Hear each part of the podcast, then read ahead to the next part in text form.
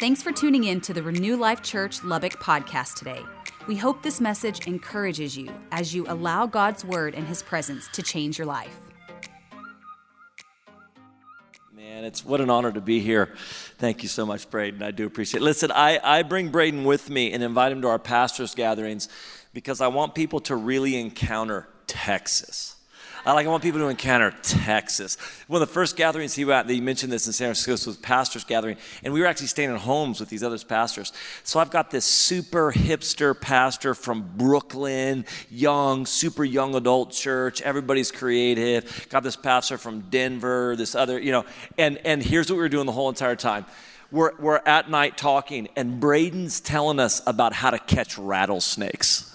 full, full on, full on, like, and we're like, what? And he's like, oh, yeah, man, you got to get in there and you got to, like, and like, all of us, all of us. And the guy from New York, he's like, what? What's going on? he's like, oh, this is how you catch rattlesnakes, man. He used to do it all the time growing up. It's like, it was incredible. And uh, when I brought him, when I brought him with me to Australia, and we, when we went over there, it's just West Texas lands in Australia, and Australians weren't quite sure what to do. And uh, we went to this like zoo or something. and We're walking around. Every animal he saw, this was the question: They hunt that? That's it. Every animal. Can you hunt that? Can you hunt that? That's all he wanted to know. Can you hunt that? It was amazing.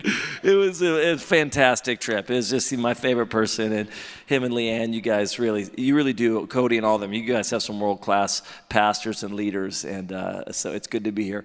I, uh, my mom was actually. This is the first time preaching on a Sunday here. Uh, first of all, your building is incredible. Uh, just so wow, just incredible. The last time I was here, this was not here, and so just well done on just really such a beautiful building. And uh, my mom was born in Lubbock, Texas, so I consider myself to be an honorary Texan. So you have to listen to me because somewhere in my bloodline is Texas. And uh, every time I come, I'm reminded of Texas. I, I, I, remember, I remember the first time I ever came to Texas, uh, we went to a restaurant and I ordered a uh, uh, chicken fried steak. Is that right? I ordered a chicken fried steak. But it's not just a chicken fried steak, it came out and was smothered in gravy smothered in gravy. And a very and, and then I realized that Texans they don't they don't just eat a lot of meat, but you don't just have corn, you have like corn you know cream corn like corn smothered in cream. And you don't just have lettuce you have lettuce smothered in mayonnaise and call it coleslaw or whatever. And it's just like dude you, i honestly was here the first time i was ever in texas I, I was like how do people live past their 30s how do people in Texas live past their 30s? This is astounding. So every time I come, I'm reminded again when they put a slab of beef in front of me that I am in Texas. So it is good to be here and uh, just really so love what God is doing and, and absolutely am staying in touch with what's happening, not only in this church, but what is a movement that's impacting Texas. And it's pretty encouraging. Do you have your Bibles? Do you have your Bibles? Get your Bibles out if you got them. We're going to go to Ephesians chapter 2. We're going to hang a right two chapters and go to Ephesians chapter 4. If you have your Bibles, I want you to get them out. If you didn't bring your Bible, sit next to a Christian and read theirs. Um, come on now, that's not fair. that's not fair. Uh, in your digital Bibles, those don't count. Those won't go to heaven with you. You know what's going to go to heaven with you? Your leather bound. That's what's going to heaven with you. We're going to read Ephesians chapter 2 and Ephesians chapter 4. I want to talk about a principle this morning out of Scripture and in our lives, there are foundational truths that when you can get a hold of those foundational truths, other things just naturally work out. There are certain kind of key truths that the Lord wants us to get a hold of because there's so many other things connected to that truth. What I want to talk to today about church is one of those things. I want to read this in Ephesians chapter 2, verse 19. It says this Now therefore you are no longer strangers and foreigners, but fellow citizens with the saints and members of the household of God. It's talking about before you were saved, you were a stranger, you were a foreigner, you were disconnected, you were isolated, you were on your own. But when you got saved, it says that you're no longer a stranger or foreigner, but you've now become a member, and this is what the Bible says, of the household of God. The household of God. Keep your finger on Ephesians 4. We're going to go there in just a moment. I, I believe deeply in the local church, like deeply, deeply believe in the local church. I believe deeply in the, the role of the local church in the life of a believer. I believe deeply in the role of the local church in the life of a city. But I really believe that where God is trying to take us and what God is trying to do in our hour is going to require us to look again fresh at the local church. And I believe that God wants to shift our perspective just slightly in how we see the local church. And I, I, don't know if you've ever looked at something and had a hard time making out what, what it was until maybe you just shifted your perspective or your position and you were able to see it more clearly.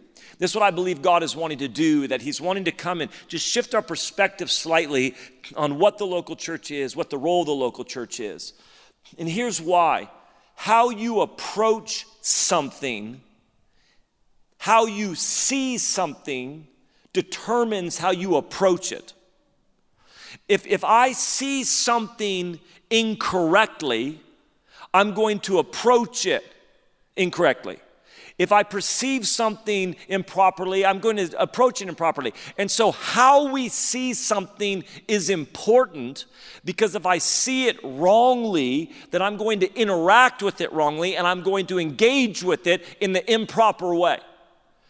So, God, I think, is giving us a fresh perspective on what the church is so that we can engage and interact with it properly and actually get all that God's trying to give us through the local church.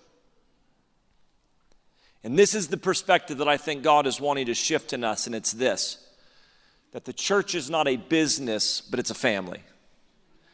That the church is not a business, it's a family.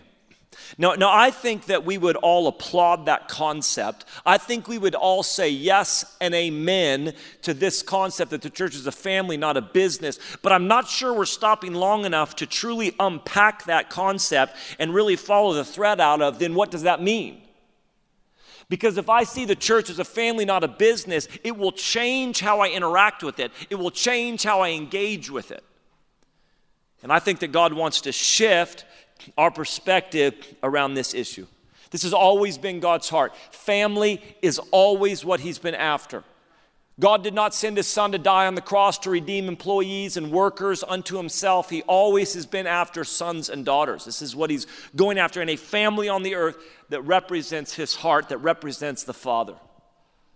So, so if I see the church as something other than family, then I'm going to interact with it and be frustrated, be confused, because I don't see it properly. I, uh, I'm, a, I'm a pretty big customer service guy. Uh, probably the American in me. When I travel uh, in Europe and you know England and those places, their customer service is horrible, like horrible. And so I, there's something in me that's like, this is my God-given American right to have customer service. And and so when I go into a restaurant, I'm expecting good customer service. And when I don't get it, I don't get mad. I just remember and don't come back. So if I go into a restaurant and I sit down at a table and it takes 10 or 15 minutes before a waiter comes over to offer me bread or water or whatever else, I don't throw a fit. I just remember they got bad customer service. If I ask the waitress for this meal without tomatoes, because I think I can biblically prove in the book of Revelation that tomatoes are part of the plan of the Antichrist quite possibly the mark of the beast. Does anybody else agree with me on tomatoes on this one? No? Okay, thank you very much. So, so if, I, if I'm like, please don't put tomatoes in my meal, and, they, and they, the dish comes out and there's tomatoes, I don't throw a fit. I push them off to the side, but I remember and just don't come back. If I go to a hotel, I want good customer service. And, and, one of the things that frustrates me in traveling is when I'll, I'll be preaching all morning, eat, and then I'll come back wanting to relax in the afternoon before the night service, and they haven't come and cleaned the room. I don't throw a fit. I'm not that guy, but I do remember this stuff. Here's the problem those are businesses. That's a restaurant, that's a hotel. The problem comes in. Can you imagine? See, first of all, let me say right now, I'm too scared of my wife to do this, but can you imagine if I came home after work one day, walked into my house, came and sat down at my table, and then sat there? Waiting for somebody to come with bread and water. And 10 minutes later, wondering what's going on right now. Why hasn't anybody come over to check on me and see what I need? And 10 minutes in, I'm just going, uh, Excuse me, is anybody going to bring me any uh, bread rolls? And um, anybody going to bring me any water? Like around the house? No, no. Get up. Get your own water. What are you talking about? Cannot believe this place. Can you imagine if my wife brought a meal out that she made that had tomatoes and I sat there and thought, I cannot believe this. I specifically asked for no tomatoes. Do you know what? I'm never coming here again. I'm going to take my business elsewhere. I will never come back to this place again. Well, I, I mean, of course not. It doesn't, like, it's, it's not a restaurant, it's a house, it's family. Can you imagine if I walked into my room and my bed was unmade? And my bathroom was a mess and i walk in and go this is unbelievable why, why is my room a mess well because you like it's not a hotel it's a house Th- this is important i'm going to unpack this a little bit because so many of us without realizing it don't approach the church as a family we approach it as a business. And then we're confused. We're confused when we're sitting at the kitchen table and nobody, right? Are you with me on this? It's problematic if I, my point is, how I view something determines how I interact with it. How I perceive something determines how I'm going to engage with it. I engage with my house different than I engage with a restaurant. I engage with my house different than I engage with a hotel because it's a house, it's not a hotel. It's a house, it's not a restaurant. And I think this, I think this has to shift because we, we don't fully understand that when I come to the church, I'm coming to a house, I'm coming to a place where family gathers. My favorite holiday has become Thanksgiving. And so when we planted our church, we began to use the analogy that if it's family, then every time we gather, it's like we're coming together for Thanksgiving. It's like every Sunday for us is our family gathering for Thanksgiving. And I used Thanksgiving as the analogy because Thanksgiving has quickly become my favorite holiday. It wasn't my favorite holiday growing up because I grew up in a home that didn't have a ton of extended, we had no real extended family. So it was just my immediate family at holidays. Like it was me and my sister and my mom and my dad. And uh, our holidays were very simple. And we would do, you know, we'd do Christmas with us four it'd be like my dad, my mom, and me and my sister. And then my dad would open his gift, and we'd sit there and we'd look at it and talk about it and discuss it and write thank you notes for it. And then we'd go on to my mom, and we'd do the same thing with her. And Thanksgiving was just us. And that was just kind of the flow of things. But then I married my wife. And my wife has a massive extended family. And then that's all been added because there's step, step siblings and half siblings, and there's all this type of stuff. And so it's just this massive family. And it was all so new to me. I remember the first time I went to Christmas, I was probably, we were dating, I was probably 20 years old, walked into Christmas one day with him, and there was 40 people in the living room. And it, all, that already was like, what's going on right now? She's like, I don't know, it's Christmas. It's Christmas. What, what are all these people over here? Oh, they're family. It's Christmas. I said, oh, okay. And, uh, and I'm trying to like get to know some people. And I'm like, who's that guy? And she goes, well, that's my brother Dave. Oh, your brother Dave. Okay. And I'm trying to find, like, is that your dad's side or whose side? Is that your mom's side? Where's that at? And she goes, well, neither. I'm like, neither? Then how is he your brother? I, I'm not making this up. She had to stop for a second and go, you know, I don't know. He just started hanging out with us in high school and, uh, we started calling him brother, and he's just come every year since. And, I was like, what? That's not even legal. You can't, what? Why is he at Christmas? And then they would give me a gift to open. I'm like, well, thank you very much. And so I start opening, and as I'm opening my gift, I would look around, and like 10 other people are opening gifts. I was like, whoa, whoa, whoa, whoa, whoa. I haven't opened my gift yet. We haven't talked about my gift. We haven't discussed my gift. You can't just open gifts at the same time I'm opening gifts. This is anarchy. I'm marrying an anarchist. What is happening right now? So this is the family that I got introduced to. But but what came out of it was Thanksgiving became my favorite holiday. Oh, Thanksgiving is the best. It's aunts and uncles and cousins and nieces and nephews and grandparents. And we all show up in the morning. We're there all day long. And it's this whole ordeal. And all my brother in laws, they all played college football. And they all, and I like watching football, but I have no idea what they're talking about all day. All day long, I just nod like, yeah, he totally should have been in the A slot. Or, yeah, that totally was a whatever. I don't even know what they're talking about half the time. I just nod and act like I'm part of the group. Oh, yeah, yeah, yeah, totally. And, uh, it, but it's this whole ordeal. And, and, and the amazing thing about Thanksgiving is everybody just jumps in and contributes. I was 19 years old when I first went. And I showed up, and somebody walked over to me and handed me a bag of potatoes and a bag of sweet potatoes and a potato peeler. I guess I'm peeling potatoes. Okay, thanks. And so I peeled these potatoes. And, uh, and then the next year I showed up, and then they handed me a bag of potatoes, sweet potatoes, and a potato peeler. And I'm like, all right, I guess I'm peeling potatoes this year. Do you know what I did last Thanksgiving? I'm a grown man. I'm 45 years old. I pastor a church. I've written books. And do you know what I did? I peel potatoes. That's my job. That's what I do at Thanksgiving.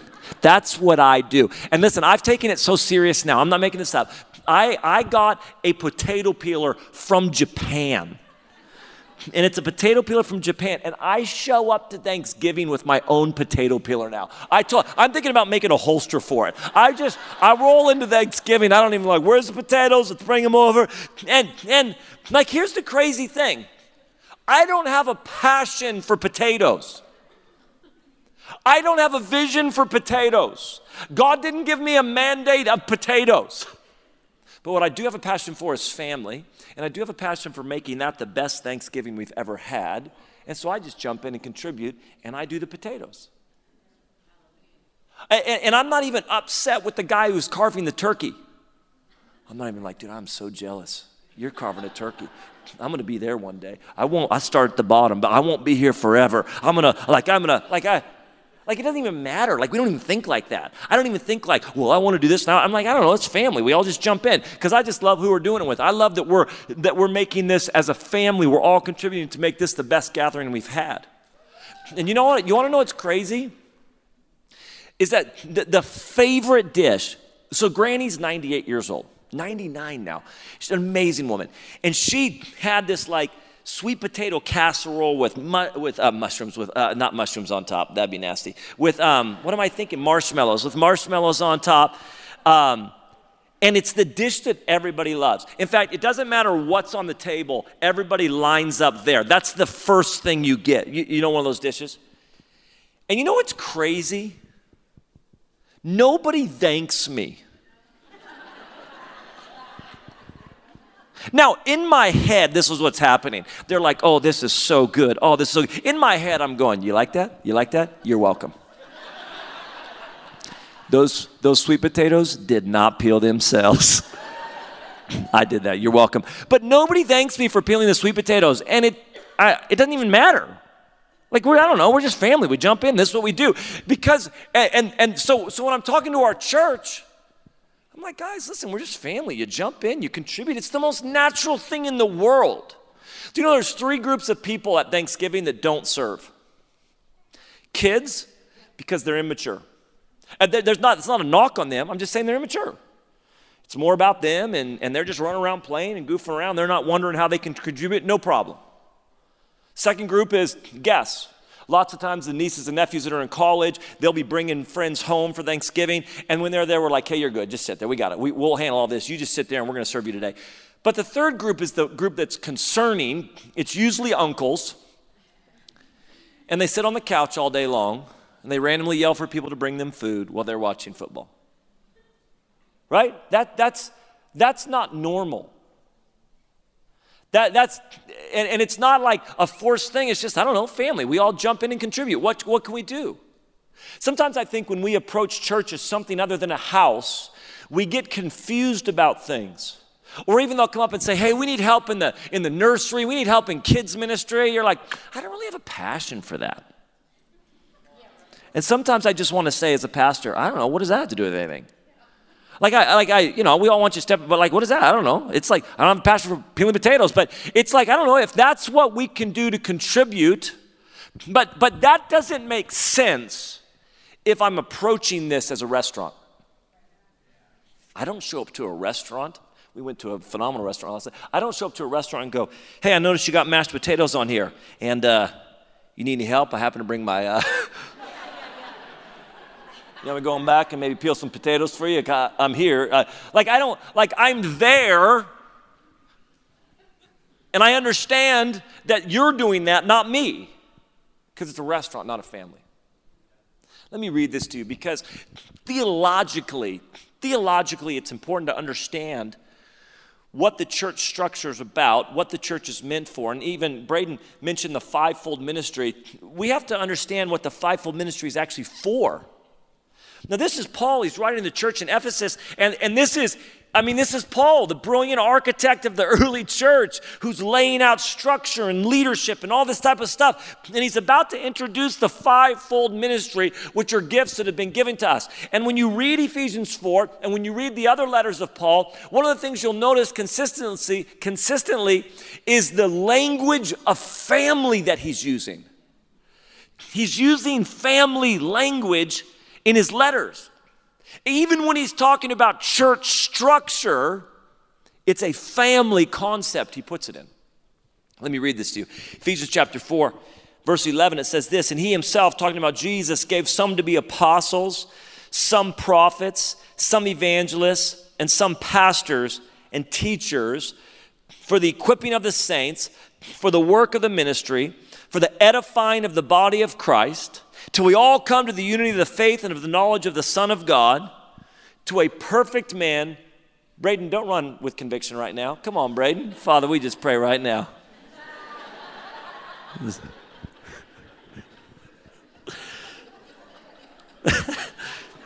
now I got to go back to scripture. So here's what they've been given equipping the saints for the work of the ministry, for the edifying of the body of Christ, for the building up, one translation says, till we all come to the unity of the faith and the knowledge of the Son of God to what one the NIV says, to a mature man, to the measure and stature of the fullness of Christ. Here's the family language that we should no longer be children, tossed to and fro and carried about with every wind of doctrine by the trickery of men and the cunning craftiness of deceitful plotting. But speaking the truth in love, here it is again, may grow up into all things who is the head Christ.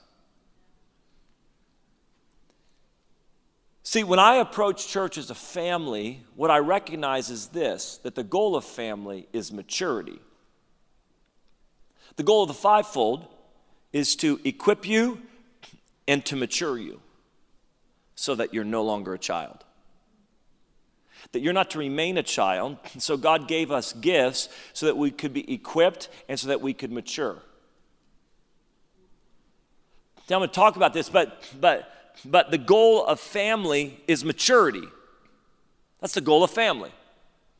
Uh, my kids, it's my responsibility to make sure that they grow. So, my son, I want to see him grow. I want to see him mature physically. I want to see him mature emotionally. I want to see him mature spiritually. I want to see him mature relationally. That's the goal of family. And the goal is, is that he would mature until he becomes a father and mother to then to have sons and daughters who mature to fathers and mothers who have sons and daughters who mature to fathers and mothers. This is a family concept. It's not a business concept, it's a family concept. And the, the most natural thing for family is, is understanding that we want to see maturity. This is why sometimes uh, when people get confused in the church, why, they would, why other people are involved in their life. My son, he's 15, but let's say he was 11 and he stopped growing. He physically stopped growing. That would be cause for great concern in my life. And I would stop and say, Son, I don't know what's going on, but we need to take you to the doctor and we need to find out what's going on. And his grandparents would be concerned and his siblings would be concerned and his aunts and uncles would be concerned and they would be checking in like what's going on and what did the doctor say and why isn't he growing anymore? And i said i don't know. We're trying to figure it out. Because we are concerned when there is lack of growth in his life.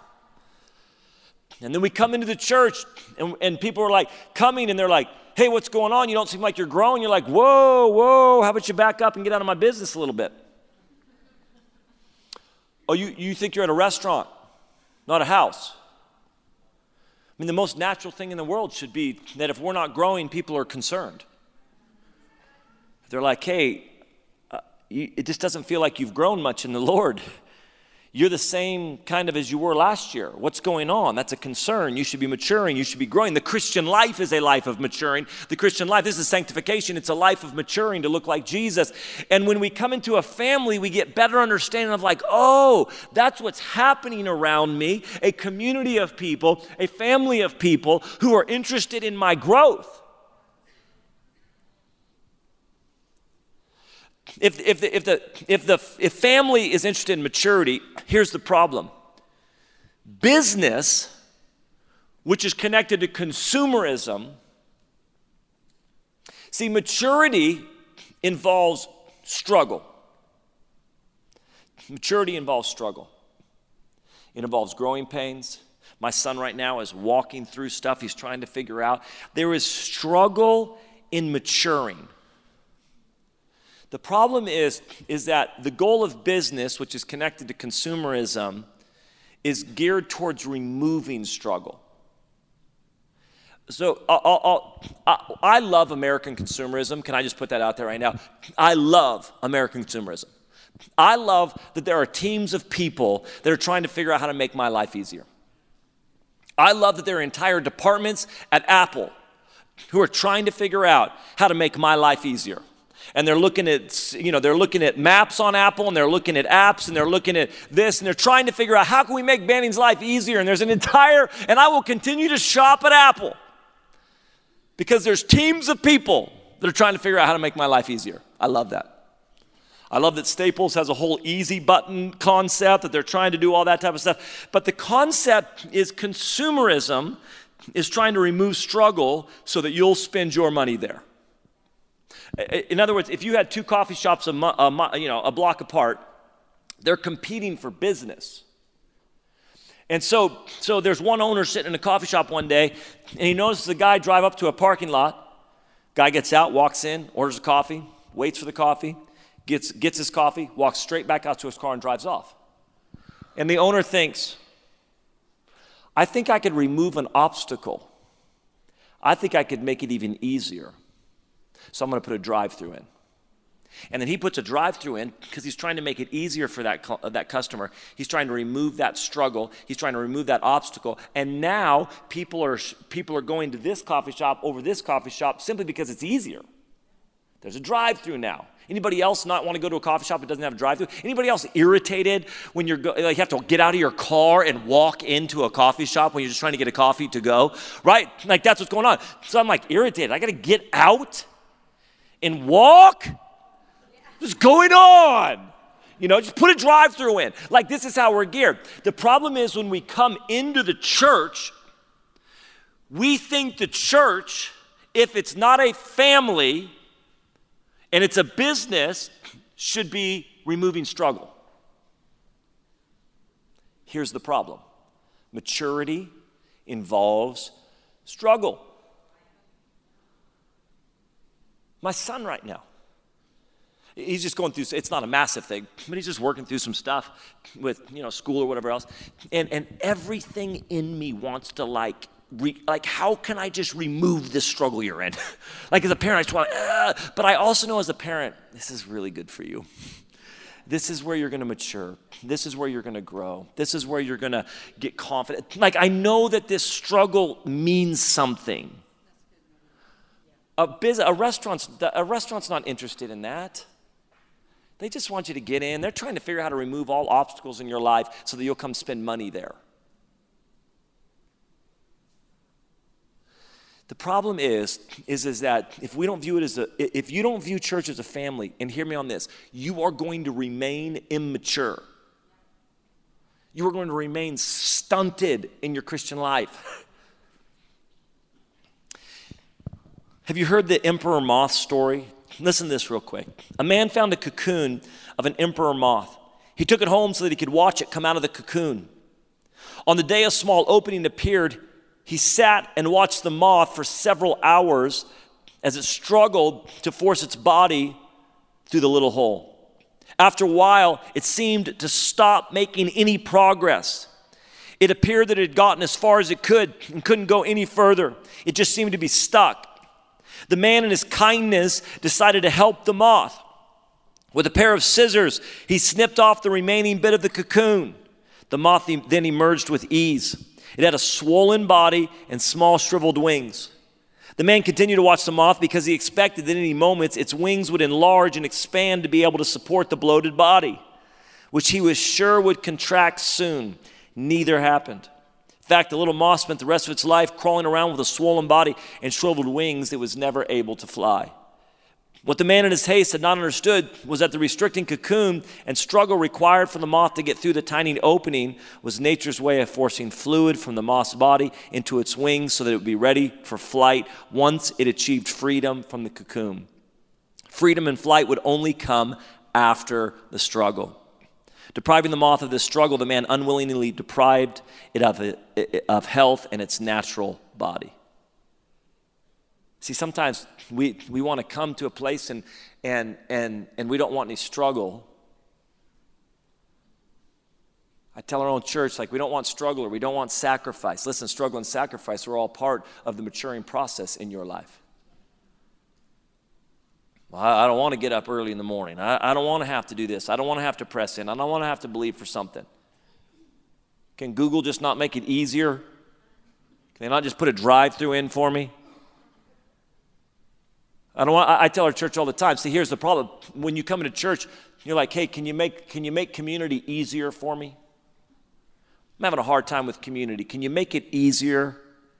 I tell our church all the time, I'm like, I don't know what to tell you. Community is a struggle.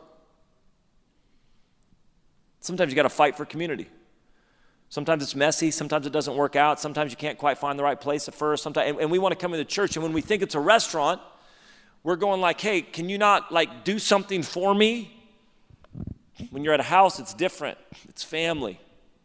Say, no, this struggle, you can get through this. You get this struggle's not bad. And if we're in environments where, that are constantly just trying to remove struggle from our life, we're going to always stay stunted in our growth. Struggle's not bad. Sometimes we got to believe for things. Sometimes we got to press in when we don't want to. Sometimes we got to move towards people when they're annoying. Yeah. And I and and but but we're confused about this if we think it's a restaurant. See, one of the major signs of maturity is something called personal responsibility. See, the, the goal of the fivefold is to mature you, but the goal of the fivefold is to equip you. And the equipping part has to do with this personal responsibility. I think one of the main prophetic words God wants to give the church right now in America is personal responsibility. Because what's amazing is when you became a follower of Jesus, he asked things of you. So, as a follower of Jesus, I now have a call in my life. I now have a mandate in my life, and God is asking things of me. And every follower of Jesus is called to pray. Every call, follower of Jesus is called to f- share their faith, to disciple people, to be generous, to take care of the poor. Like this is the mandate on believers. But when we don't view the church as a family and when we view it as a restaurant, we actually are looking for the church to not equip us for our Christian life, but to do our Christian life for us. That's why I go to a restaurant, because I don't want to cook and I don't want to clean up. That's why I'm paying you money to do that for me. And so when I view the church wrongly as a business, rather than as a family. I don't show up to Thanksgiving going, hey, I'm here to, I, I, am here to contribute to this thing. What can I do? I show up and it, it's a different thing. And, and, this is fascinating to me. I have um, so many times we're looking for the church to do what God's called us to do. We're trying to take, listen, I have a responsibility to follow Jesus, and I'm looking for the church to do that. I mentioned my wife. There's a lot of stuff. I grew up completely different than my wife, and so I grew up in a very structured, orderly home, so we didn't really have a place for pets. And then I married my wife, and she's a full blown zookeeper. It's insane. Uh, my, if you knew my wife, she's like one big, huge bundle of chaos and life. And so the amount of chickens and rabbits and birds and frogs and hamsters and cats and dogs that we have had over the years of 23 years of marriage is insane. But what, what my wife really loves is dogs, and then this one in particular, this one dog, this golden retriever named Dash. And she loves Dash. I mean, she loves Dash. I loves Dash. I think if I said, CJ, you have to choose between me or Dash, I think she would choose me because she made a covenant before God with me, but I think it would take her a few minutes. I think she'd have to think about it. I think if there was a fire in our house and, uh, and I was in trouble and Dash was in trouble, she'd be like, it's been good knowing you, Banning, but you're on your own. I'm saving Dash. Like this is, this is, she loves this dog.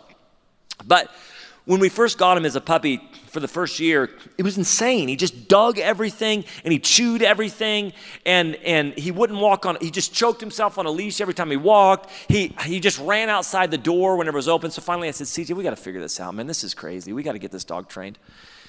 And so I went down to Petco and they had like a, a class for $180 for you know 10 sessions or whatever. So I signed up for it. I'm so excited. Somebody's gonna train my dog. And I bring my dog the first day to this class, and it's already embarrassing because he will not walk on a leash. He is choking himself. He's pulling so hard. He's like, the whole way in. And I'm like holding him on, trying to act like I'm fine. I'm like, oh, you know, like, and then, and then, and then I sit down in the class and he choked himself so bad, he's just coughing. like the whole, my dog. And I'm like, hey, how you doing? Uh, uh, and, and then the lady walks out. The lady, the dog trainer, she walks out and she starts the class. And about 10 minutes in, I notice she was talking to me. I'm like, why are you talking to me? I'm not the problem. My dog's the problem. My dog's the one that's tearing up my carpet and chewing up everything. Like, fix my dog. But I thought, all right, it's a, it's a first class. I'm sure that she just was like intro class. I come back the next week. She kept talking to me until all of a sudden I realized, oh, wait a second. Are you not going to train my dog? Are you trying to teach me to train my dog? I didn't pay you money to teach me to train my dog. I paid you money to fix my dog. Fix my dog. train my dog. And when I realized that dog trainers don't actually train dogs, they just try to train me to train my dog, I didn't go back. I just left. I'm like, yeah, I, I, I, don't want, I don't want you to train my dog. I want you to train, I don't want you to train me. I want you to train my dog. Welcome to the church. I mean, people roll in and they're like, hey, I got a Christian life here. God's called me to take care of the poor and share my faith and disciple. And uh, so, uh, what are you going to do about that? What, what are you going to do about that? One of the main signs of maturity is that I begin to take responsibility for my Christian life. That I begin to go, I don't need a pastor to disciple my neighbor for me. I simply need a pastor to equip me to disciple my neighbor. I, uh, I, I, really do believe that, that the family concept is so tied um, to the harvest. We can have the worship team come up. I have, I, I believe that one of the catalysts to the harvest is going to be the church truly operating as a family. And I'm not talking about size. This isn't about like, well, you can only be a small church and be a family, or this is a culture issue, not a size issue. And so, so many times what happens is this is what I believe. I believe that the most attractive thing on the planet is healthy family. Healthy family. I don't know if you grew up in a dysfunctional family, but you had a friend who was in a healthy family and there was just something in you that's like, can I hang out with your family? Like, healthy family is one of the most attractive things. This is a horrible example because I'm going to throw my mom under the bus, but but she's not here. Um, growing up, my mom's a great mom, but she was not an early morning person. So every day that I woke up, you know, I just I would grow up and I would just have to pour my I would have to make my own breakfast, which was cereal. Can you imagine that? Unbelievable how I grew up. And uh, so I remember one day I was I was pouring cereal. I was in I was probably in seventh grade. And I had a best friend who lived, lived a couple streets over. His name was Peter, Peter Shelley. And his mom every day woke up at five, and when he got up at 6:30, he walked out of his room, down the hallway, into the kitchen to a hot breakfast. Every morning. Bacon and eggs, waffles, pancakes, biscuits and gravy. I remember sitting at my house one day, I'm in seventh grade probably, eating my cold cereal thinking, Peter's eating a hot breakfast right now. It's about three minutes on my bike. So I got up I'm not making this up. I rode my bike to his house. This is kind of my personality. I rode my bike to his house. I was friends with him. I dropped it in their driveway. I didn't even knock. I walked in, said, uh, Hello, Mrs. Shelley. What's going on, Peter? And I sat down at their table. And she brought me breakfast. I started going to their house in the morning to have breakfast. My mom was still asleep, and I would just get up and ride my bike to their house, and I would walk in their front door because they had breakfast. Listen, I, I, there's something that the world may not even fully know how to articulate what they're longing for. But when they encounter a healthy family, they're like, I don't know what that is, but I want to be there. I want to be connected to that. And here's why I'm challenging you around this concept of family and business because here's the reality. They, they can tell when they walk in the door if this is a place that treats it like it's a restaurant or like a family. Is this a place that's serving one another? Is this a place that's believing in one another? Is this a place that's challenging people deeply to not stop growing but also believing in them deeply? Is this a place that jumps in? Is this a bunch of uncles sitting on a couch? Or is this people that are jumping in and serving all over the place? Do you know what else? And I got to let you go because there's another service. This is one of the things we say at our church. If this is a family and this is a house, then every single person that walks through those doors, it's not the greeter's responsibility to make them feel welcome. It's all of our responsibility, which means this there shouldn't be a new person that comes in that walks in these doors that 10 people don't immediately go over and talk to them. Because if this was your house, and if you had somebody at your house that was sitting at a party that you were throwing, if they were at your Thanksgiving and they were sitting there by themselves, you would never let them sit there by themselves. We had a guest come just a couple a couple Thanksgivings ago uh, from college. He was sitting by himself, and my wife said, "Go over there and get him." I walked over to him and I said, "Hey, how you doing? Do you peel potatoes?" and I brought him. There's no way. There's no way. There is no way you're going to sit in my house and not feel connected. Thanks again for listening today. If you'd like to join us in person for church, Renew Life meets every Sunday morning at the YWCA at 6501 University Avenue in Lubbock, Texas. For more information on our ministry, check out renewlifechurch.com or find us on social media. We hope to see you soon.